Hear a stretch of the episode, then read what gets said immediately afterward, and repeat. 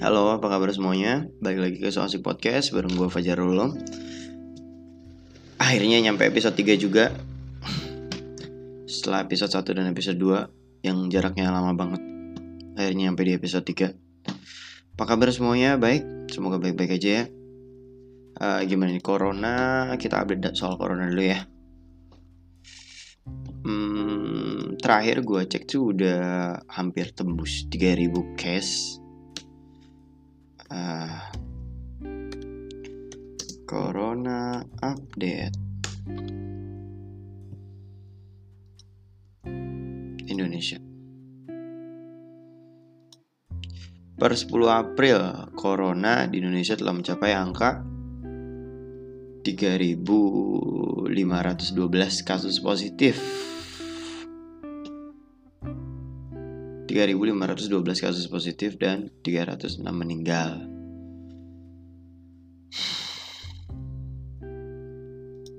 Terjadi penambahan 219 kasus baru.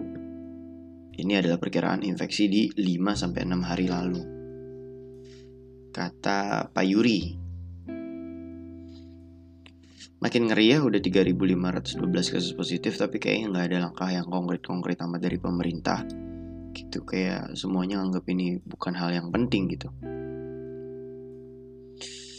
Yang mereka bisa bantu cuma uh, dari sisi hmm, dari sisi apa ya kayak kuota digratisin terus bantuan PHK gitu. Tapi untuk penanggulangannya secara langsung kayak enggak ya.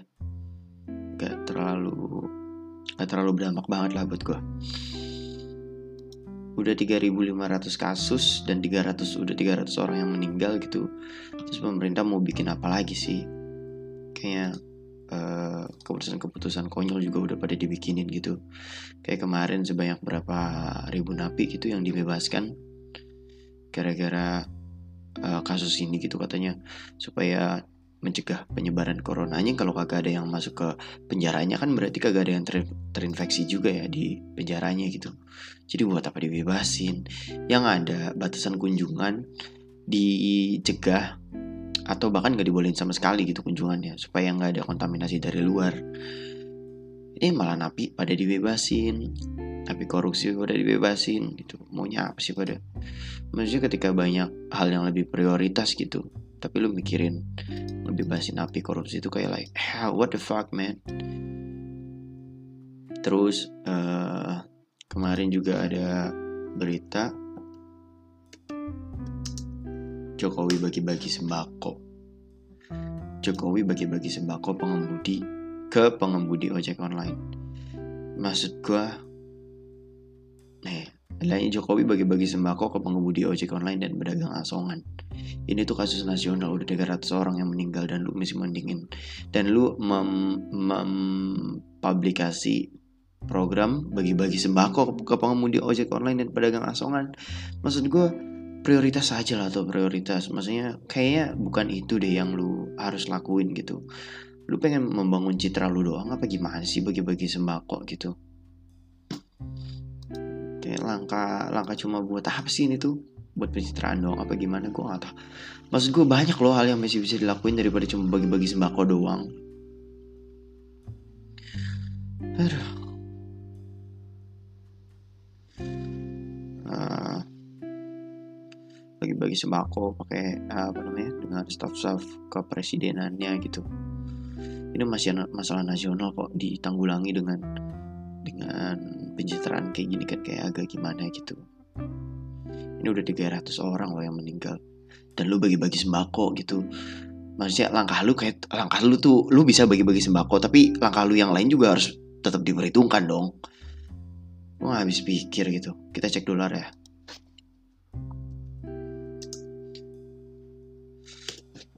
Uh, hari ini tanggal hari ini 10 April dolar 15.800 hampir tembus 16.000 uh, masalah napi nih masalah napi yang dibebasin. Terus habis ada napi yang dibebasin terus katanya ada napi yang uh, nyuri motor baru baru aja dibebasin terus kemudian napi ini nyuri motor. Akhirnya masuk penjara lagi. Kan tol oleh eh enggak enggak. Dia tuh bukan tolol dia tuh jenius maksudnya dia tuh tahu gitu anjing kalau kita di luar terus nih kita bakalan kena corona juga nih. Yaudah dia maling lagi gitu. Terus akhirnya dia masuk penjara lagi gitu. Diisolasikan yang lebih aman. Kali ya? Gak tahu sih. Emang gue siapa ya? Napi tersebut. Kocak banget lagi nih udah dibebasin tapi ya gitu. Nyolong lagi gue pernah lihat interviewnya gue lupa interviewnya siapa ya uh, salah satu mata nafi dia bilang uh, saya tuh udah dari kecil bergelut dengan dunia kekerasan perampokan gitu. Ketika saya masuk penjara dan kemudian keluar lagi saya nggak tahu apa yang harus saya lakukan yang saya cuma bisa cuma ngerampok gitu. Makanya dia ngerampok lagi masuk penjara lagi. Karena cuma itu yang bisa di dia lakuin gitu. Gue nggak tahu gimana sistemnya sih tapi kalau kayak gitu ya bener juga gitu. Itu bakal jadi lingkaran setan yang nggak bakalan berhenti gitu karena cuma itu yang dia tahu karena cuma itu keterampilan yang dia paling jago. Ya gue juga kalau butuh makan gitu. Nih ada teori yang menarik nih. Uh, kalau di suatu negara eh kalau lu mau menghentikan mau menurunkan angka kriminalitas itu caranya bukan perbanyak polisinya. Tapi uh, tingkatkan kesejahteraan rakyatnya Maksudnya karena alasan-alasan tertentu, akal alasan-alasan rakyat tidak sejahtera itu yang membuat kriminal-kriminal itu muncul gitu. Jadi lu banyakin polisinya ya nggak percuma juga gitu. Nggak menyelesaikan masalah. Tapi kesejahteraan rakyatnya yang yang lu tingkatin gitu. Itu baru yang bisa mengurangi uh, kriminalitas dengan uh, dengan maksimal. Masih WFA atau udah mulai berangkat cuma di shift atau uh, bekerja tapi dengan jarak yang semeter dua meter gitu Semoga baik-baik aja ya, semoga lekas membaiklah bumi kita. Amerika kasusnya juga udah jebol lagi, udah gede banget. Ngeri emang. Uh, beberapa kasus juga udah mulai muncul kayak pembegalan, terus habis itu perampokan. Uh, di gua aja kemarin kayaknya dua minggu yang lalu ada pembegalan di dekat kantor gua gitu. Jam 10-an, jam 11-an kok padahal nggak sampai jam 12, nggak sampai jam 1 ada pembegalan yang gue paling takutin nih dari dari uh, bencana corona ini mungkin bukan bukan tentang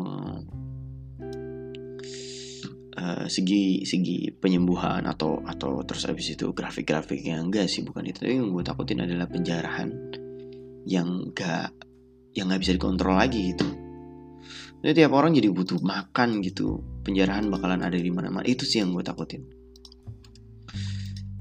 Bakalan banyak hal yang tidak tidak bisa lu kendaliin gitu.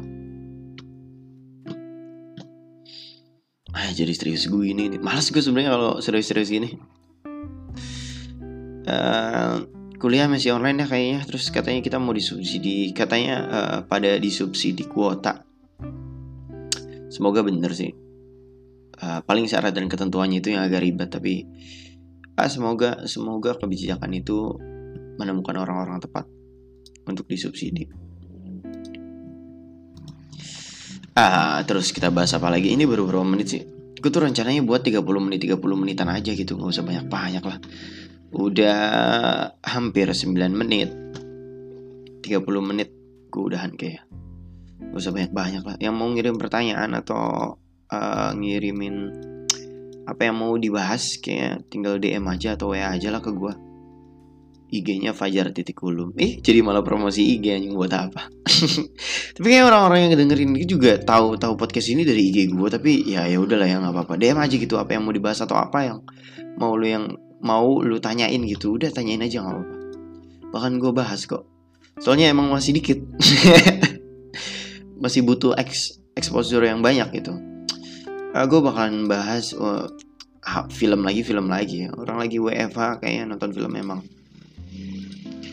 emang sesuatu yang menghabiskan banyak waktu gitu gue mau bahas tentang uh, series serial dari Netflix yang lagi naik banget nih dia Money Heist atau dal dalam dalam pasar global atau pasar Netflix dia di, diberi nama Money Heist tapi dalam uh, dalam bahasa Spanyolnya atau series aslinya dia berjudul La Casa de Papel atau Rumah Kertas. Dia adalah serial trif, eh, serial drama televisi bertemakan kriminal dari Spanyol, diproduksi oleh Alex Pina. gila tuh orang emang. Seneng banget gue sama orang itu. Seri ini awalnya dimaksudkan sebagai seri terbatas untuk diceritakan dalam dua bagian. Seri ini aslinya memiliki 15 episode yang mengudara di jaringan televisi Spanyol Antena 3 dari 2 Mei 2017 sampai 23 November 2017. Jadi tadinya uh, Money Heist ini atau La Casa de Papel itu adalah seri di salah satu TV Antena 3 di Spanyol. Aneh banget ya nama nama nama. Tapi kenapa ya kalau di luar-luar tuh kayak uh, pakai angka gitu channel 1 channel 2 channel 3 ini kayak ini antena 3 gitu. Kalau di Indonesia nobody fucking cares gitu kayak RCTI Antv Antv gitu SCTV, TVRI, nggak ada yang kayak channel 1 tuh buat apa, channel 2 buat apa, channel 3 buat apa gitu, channel 4 buat apa. Jadi nggak sama rata gitu ya nggak tahu sih lebih gampang diingat apa gimana aku juga gak ngerti. Kalau satu dua tiga mungkin lebih gampang kali ya apa gimana? Ini mah ada net TV terus Andef Indos Indosiar ada Indosiar. Trans TV Trans 7 TV One dulu namanya lah TV gue masih inget Trans 7 dulu namanya uh, TV 7 tapi itu ada angkanya ya maksudnya hampir sama-sama lah kayak luar negeri gitu channel 7, channel 3 ya kan. Dia tadinya series di televisi Spanyol di Antena 3. Terus akhirnya Netflix memperoleh hak penyiaran global pada akhir tahun 2017. Jadi ketika series tersebut sudah selesai nih, akhir akhir tahun tersebut Netflix uh, memperoleh hak penyiarannya. Terus kemudian dia memangkas memangkas seri yang tadinya sekitar 15 episode menjadi 20 episode karena series awalnya itu dia episodenya panjang-panjang tuh hampir sejam sejam sejam. Jadi sama Netflix dia dipotong-potong-potong sampai jadi 22 episode. Yang dia bagi jadi dua season. Jadi dua season yang per, per episodenya dia sekitar 43 sampai 45 menitan. 44-an lah 44 menitan. Dan boom maksudnya emang lagi ini banget lagi meledak banget ini series tuh Uh, sinopsisnya adalah berkisah tentang sekelompok perampok bank dipimpin oleh seseorang bernama Profesor. Dia merencanakan perampokan ini dengan sangat teliti dan sangat terkesan meli melihat semuanya tersusun rapi. Walau jenius dalam merencanakan perampokan, dia juga sangat menentang dengan namanya pembunuhan dalam perampokan itu. Para perampok ini memiliki nama-nama kota sebagai panggilannya. Itu semua termasuk dalam rencana Profesor, di mana tidak boleh ada data pribadi yang diketahui oleh masing-masing perampok dan tidak boleh ada hubungan lebih dari sekedar rekan kerja. Namun, konflik yang selalu datang bertubi-tubi dan datang dari segala arah. Konflik ini bisa datang dari perampok, profesor, polisi, dan juga para sandra. Dan ya, ini uh, seriesnya lumayan bagus. Bukan lumayan bagus, bagus banget lumayan. Bagus bukan lumayan bagus, bagus banget lumayan. Ya sama aja sih. Bagus. Uh, lu harus nonton Money Heist. Money Heist, sorry sorry, Money Heist Money Heist lo harus nonton seru banget. Uh, kalau lu yang udah nonton nih kayak lu bakalan bakalan nyambung gitu. Tapi buat yang nggak nonton dengerin aja lah. Ntar juga lu nonton aja ntar lu dengerin ini lagi oke? Okay? uh, eh, bagus cuma banyak banget adegan ciumannya. Apalagi di perampokan kedua. Jadi sekarang udah di di Netflix itu udah 4 season dengan dua perampokan. Satu perampokan itu season pertama dan kedua. Terus perampokan kedua itu di season ketiga sama season keempat di season keempat. Untuk perampokan pertama itu gue salut sih sama pemberian nama-nama karakter dan pengembangan karakternya itu. Kalau lo perhatiin orang-orang eh orang-orang film-film atau movie yang banyak penggemarnya itu yang karakternya itu banyak dan spesifik gitu. Sehingga lu bisa sehingga lu bisa memutuskan kalau aja ini uh, karakter ini gue banget gitu. Jika lu bisa bisa bisa membayangkan sebuah sebuah anggota atau kelompok yang memiliki karakter yang khas dan beda-beda nggak ada yang hampir sama. Dan penamaannya juga lucu-lucu menurut gue maksudnya bagus banget gitu dari tokoh utamanya yang membawakan atau yang bermotor mo- motor uh, karakter utama yang bercerita tentang atau membawakan atau menarasikan series ini adalah bernama Tokyo. Namanya bagus gitu Tokyo. Terus ada juga pemimpin pemimpin grup perampoknya gitu. Namanya Berlin. Terus ada Moskow Denver.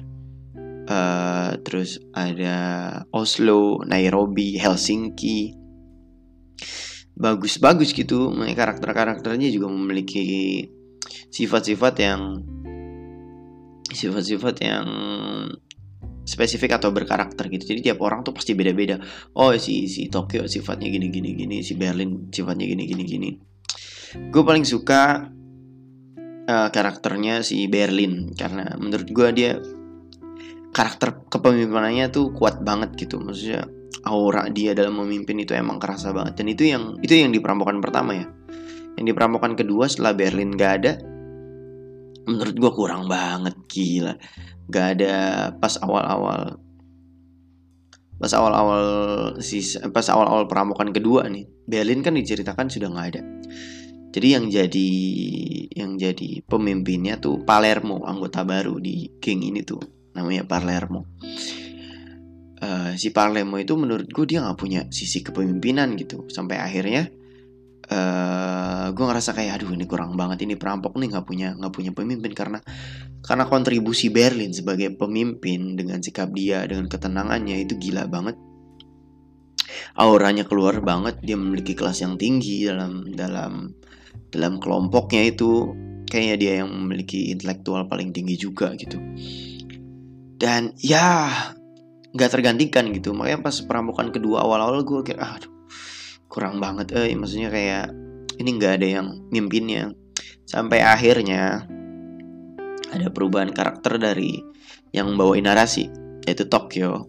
Dia berubah menjadi lebih dewasa berubah menjadi lebih tenang lebih memikirkan segalanya bukan kayak perampokan pertama. Dia ada sosok yang meledak-ledak terus emosinya kurang stabil gitu. Tapi di perampokan kedua dia mulai agak stabil dan akhirnya dia mengambil alih pimpinannya tersebut. Terus baru situ gue gue tahu oh ini emang emang emang dia yang pantas jadi pemimpin kelompoknya gitu. Bukan si Palermo yang pertama. Jadi di tengah perjalanan perampokan kedua Palermo dikudeta karena emang sikapnya yang rese. Ini Tokyo naik jadi pemimpin dan itu sangat memuaskan gue bilang. Maksudnya kayak setelah Berlin gak jadi pemimpin gitu mulai gak ada di geng itu di perampokan kedua gue kayak aduh ini kurang banget kagak ada sisi kepemimpinannya. Dan akhirnya Tokyo berubah menjadi pribadi yang lebih dewasa dan akhirnya dia yang menjadi pemimpin.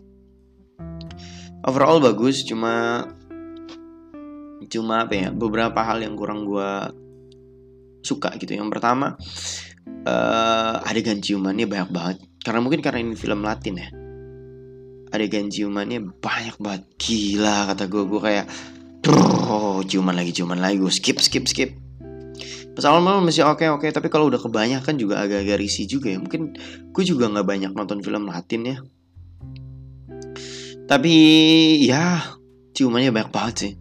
Terus habis itu hmm, alasan kenapa publik mendukung geng perampokan di perampokan pertama itu kurang kuat menurut gue maksud gue kenapa kenapa publik harus me, mendukung si geng perampok gitu. Kayaknya itu kurang kuat banget malah menurut gue maksud gue kayak harusnya lu uh, kalau lu pengen buat publik seolah-olah memihak ke perampok itu. Harusnya lu buat lu buat yang lebih lebih real gitu. Misalkan ketika Raquel ketemu di jalan atau apa dia dihura-hura sama publiknya gitu ini mah biasa aja gitu. Inspekturnya dia jalan ke mana-mana biasa aja. Terus anggota polisinya juga biasa aja. Itu yang di perampokan pertama menurut gue kurang banget. Maksud gue kenapa anggota perampokan ini didukung sama publik gitu? Padahal yang mereka lakuin juga nggak terlalu gimana gimana banget gitu. Sampai akhirnya di perampokan kedua dibayar tuntas. Dijelasin semuanya uh, masalah kenapa publik kenapa kenapa publik harus mendukung geng perampok ini. Terus diperlihatkan ternyata publik tuh bener-bener ngedukung ini secara penuh. Dijelaskan semuanya. Jadi di perampokan kedua lebih ke melawan sistem dan si, kalau kalau gue sebenarnya 50-50 sih perampokan pertama atau perampokan kedua. Bagusnya bagusan mana? Karena gue suka karakter Berlin nih dan di perampokan kedua nggak ada Berlin. Jadi gue kecewa ini gue nggak bisa nggak bisa. Ini kalau yang di pertama itu lebih ke arah strategi dan kalau yang kedua itu lebih ke arah strategi strategi juga. Terus habis itu intensinya lebih intens gitu. Kalau yang pertama perampokan pertama itu dia rampok ngerampok uh, pabrik. Pabrik percetakan eh badan percetakan uang Spanyol gitu. Jadi semakin lama waktu yang dia undur semakin banyak uang yang dicetak gitu sama dia jadi dia ngeboikot atau nge kudeta atau mengambil alih pabrik percetakan uang tersebut. Nah yang di kedua ini dia merampok bank bank Spanyol. Uh, jadi perampokan pertama itu adu strategi ngulur-ngulur waktu gitu. Terus abis itu uh, bener-bener dipersiapin dengan matang, strategi yang rapi, terus habis itu uh, beberapa hal-hal yang di luar strategi yang tidak bisa dikontrol kan. Alurnya lebih lambat daripada yang tapi strateginya juga keren-keren. Pokoknya adu strategi dan adu. Dan gue seneng dari perampokan pertama adalah negosiasinya itu gila. Kayak dua orang yang sangat-sangat setara dari sisi perampok dan sisi polisi. Dua orang ini dua-duanya nggak mau ngalah itu yang kurang dari perampokan kedua sih negosiasinya itu kurang tapi ini yang menjadi dasar kenapa season kedua eh perampokan kedua ini harus lo tonton gitu. Karena dari perampokan kedua itu bukan cuma strategi yang dipikirin tapi juga aksinya gila-gilaan. Terjadi beberapa konflik konfliknya tuh bukan kalau yang pertama itu mengulur-ulur waktu dan adu strategi tapi kalau yang di perampokan kedua ini ini lebih ke dar dar dor dar dar dor banyak actionnya terus banyak masalah di mana-mana gitu.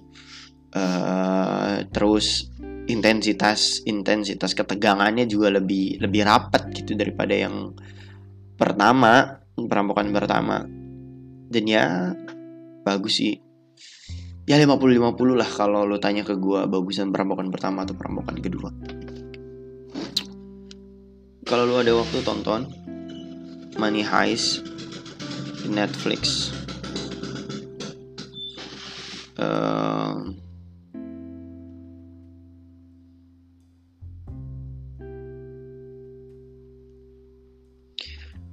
aduh.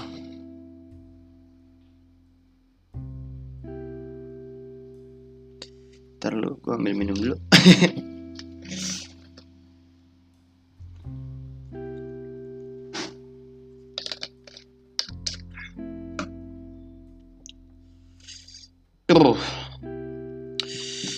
Ambil minum dulu. ah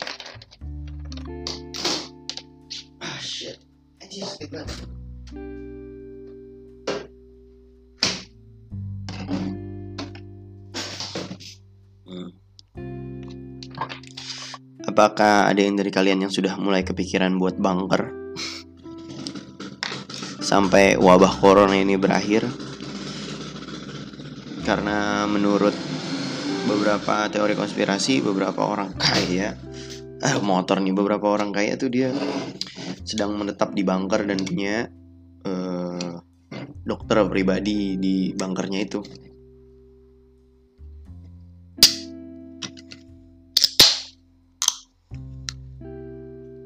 menurut gue teori konspirasi itu hmm, nyegerin otak sih. Maksudnya ketika lu bisa ngeliat aduh jatuh lagi sorry sorry. Teori konspirasi itu menyegarkan otak karena lu bisa ngelihat berbagai sudut pandang gitu. Apa jangan-jangan iya atau enggak gitu. Karena kita terbiasa menerima satu eh, sumber informasi doang gitu dari media dan pemerintah. Jadi ketika ada teori konspirasi itu kita kayak uh jangan-jangan benar juga ya. Karena itu sumber lain gitu yang dimiliki selain dari sumber yang berwenang. Udah kepikiran buat bunker? Ya kalau corona beneran terjadi dan bener-bener uh, mess up banget di dunia ini nih gue pekerjaan-pekerjaan yang penuh passion nih kayak gue suka nulis gitu gue penulis puisi itu nggak bakalan dibutuhin lagi men. Maksudnya pekerjaan-pekerjaan tersier gitu kayak pelukis apa yang kita bisa jadi bertahan hidup dari seorang pelukis gitu kalau kita udah mulai uh, ngomongin tentang bertahan hidup kan kayak agak gimana gitu membacakan puisi terus kayak itu profesi-profesi yang bakal hilang sih kalau dunia ini bakalan jadi berantakan karena corona terus uh, dan dan apa namanya dan pekerjaan-pekerjaan kayak uh, tukang jahit terus kemudian uh, tukang bangunan, insinyur itu bakal jadi pekerjaan-pekerjaan yang masih guna gitu karena itu pekerjaan-pekerjaan primer. Buat buat bunker gitu kan, arsitek buat bunker itu masih berguna gitu. Tapi kalau orang baca puisi buat apa gitu? Kayaknya emang kurang kurang survive gitu, bakalan kurang survive aja. Dan gue takut semoga sih enggak ya. Semoga sih nggak nggak nggak nggak kacau banget dunia ini gitu sehingga pekerjaan baca puisi membaca puisi terus kemudian ngeband anak band itu bakalan tetap ada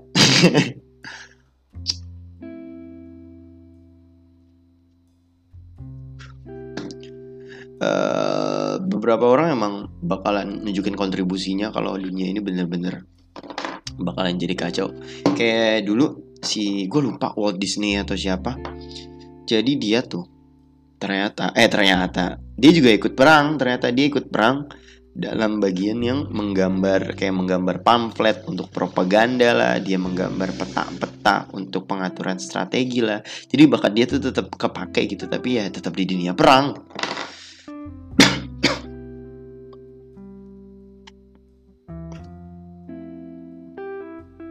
ya maksudnya kalau dunia ini berantakan lagi ya orang-orang desain grafis harus minimal masih bisa menarik nafas lega lah. Mereka mereka masih bisa gambar-gambar pamflet cuci tangan dan cara menggunakan masker yang benar gitu.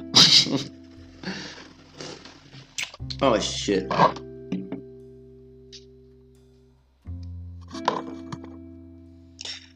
Uh, fuck, mic gua kejatuhan air. anjir. Lagi cuma pengen minum, men. Fuck anjir lah. Halo? Tes?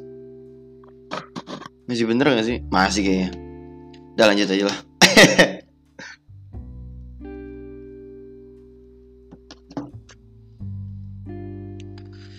Sekarang udah oh, udah 11 April men, udah jam 12 lewat ternyata. Ke eh na na na na na na na na na na.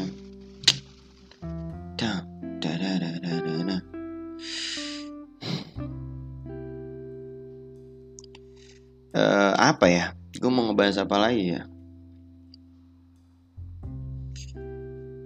Hmm, bakalan jadi podcast yang singkat sih. Eh, yang singkat tapi 30 menit ya. Terus uh, karena series tadi Money Heist tentang Money Heist tentang perampokan-perampokan itu terus gue jadi mikir kan di di Indonesia ada perampokan bank gak sih? Maksud gue gue sampai tanya ke teman-teman gue kayak ada nggak sih perampokan bank? Coba kita google ya. Perampokan bank di Indonesia. Ada nggak ya? Hmm, perampokan bank perampokan bank di Indonesia gitu soalnya tapi film perampokan bank di Indonesia ada gak sih selain Comic Egg? Comic Egg tuh menurut gue salah satu formula yang berhasil sih menggabungkan kriminal dan komedi itu. Dan dan kita banyak yang suka gara-gara karakternya itu ya itu spesifik dan banyak dan spesifik itu bukan karakter-karakter biasa aja komik eh gue gue suka yang pertama tapi yang kasih knocking ah menurut gue itu cuma buat ngeruk keuntungan segede-gedenya aja sih Gak terlalu suka gue. Uh, kita cari perampokan bank di Indonesia. Ada loh ternyata nih 2017 ada, 2011 juga ada perampokan. Perampokan bank di Indonesia. Cuma nggak nggak se nggak nggak ini kali ya.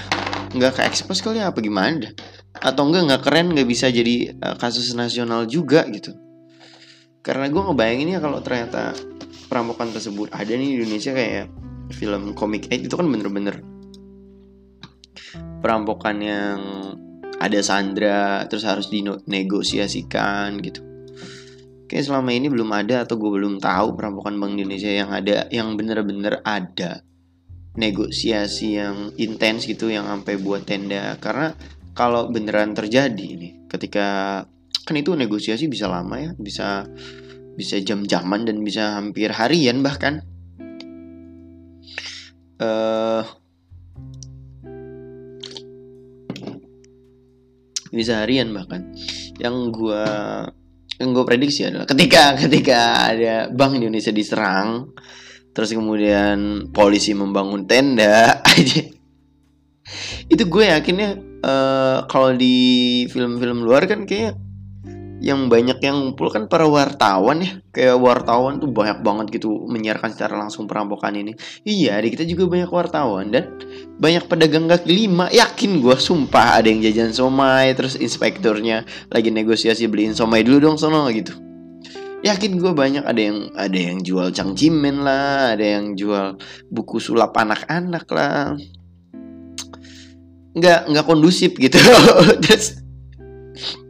terus yang diwawancara yakin gue bukan bukan cuma bukan cuma polisi polisinya gitu bukan cuma polisi polisi resminya tapi ya itu orang-orang kayak tukang cendol di samping bank gitu. Gimana gimana pas ada perampokan?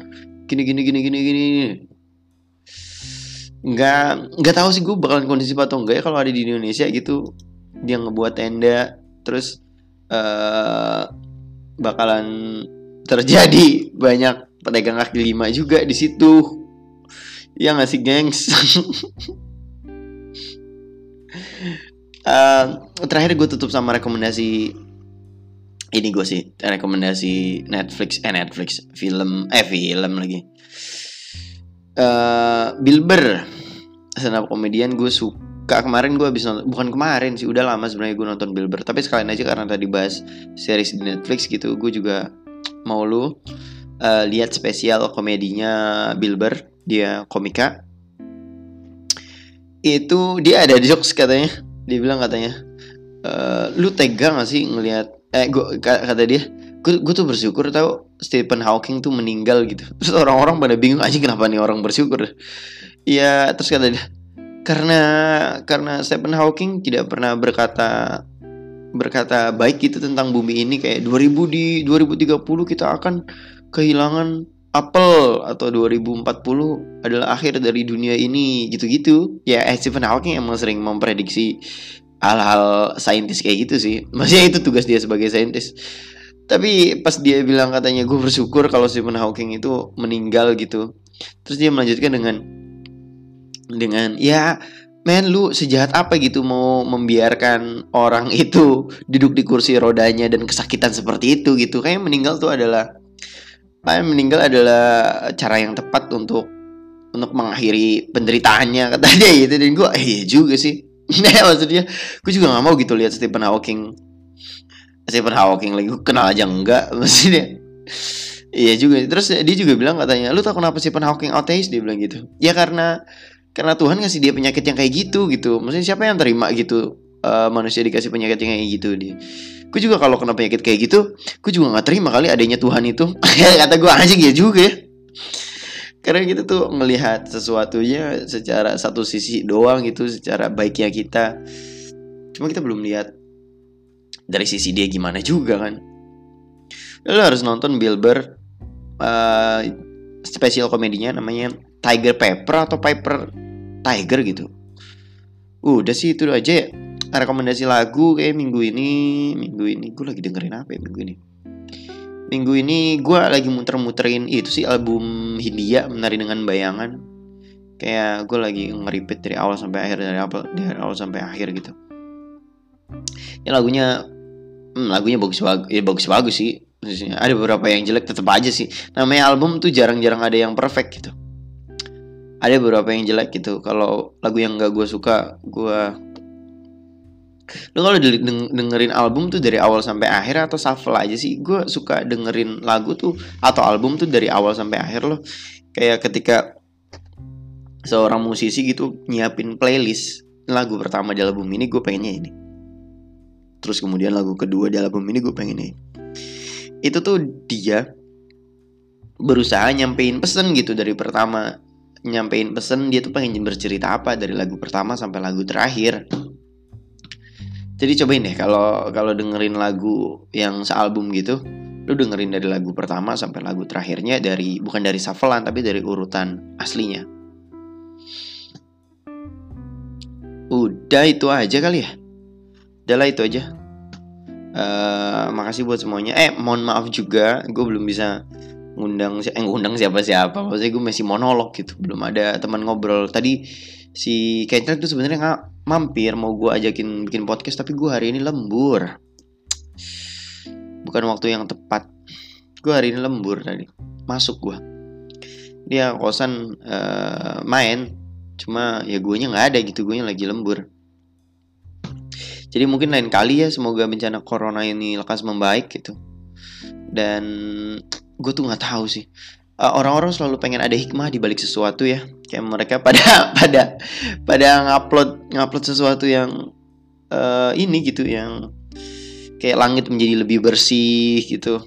Terus abis itu uh, kabut-kabut mulai kabut-kabut polisi mulai polusi mulai nggak ada gitu. Kayak ya emang harus ada hikmahnya gitu biar kita lebih tenang gitu. Tapi kalau ada 302 orang yang meninggal gitu kayak lu harus pikirin lagi deh cuy untuk untuk untuk kayak hikmah-hikmahnya itu harus lu munculin ketika bencananya ini udah berakhir gitu. Lu bilang kalau polisi ini polusi polusi Jakarta menurun saat 302 orang itu meninggal, kata kayaknya itu bukan waktu yang tepat aja gitu. Harusnya ketika ketika ini udah berlalu uh, terus abis itu pemerintah udah udah ngumumin kayaknya ya kurva kita udah landai banget gitu. Beberapa pasien sudah pasti ditangani. Kita nggak nggak keteteran lagi gitu. Udah mulai beraktivitas seperti biasa lagi. Baru dah lu uh, semenjak corona gini gini gini gini ada hikmah yang bisa diambil gitu. Tapi ketika lu ngomong kayak polusi berkurang saat 302 orang meninggal itu ada di saat-saat itu lu harus mikirin sih. Maksudnya lu lu harus mikirin lagi gitu. Etika lu ada di mana? Udah itu aja sih. Gua gua uh, 30 menit tapi ternyata hampir nyampe 40 menit ya. 37 menit. Ya udahlah bye semuanya. Bye goodbye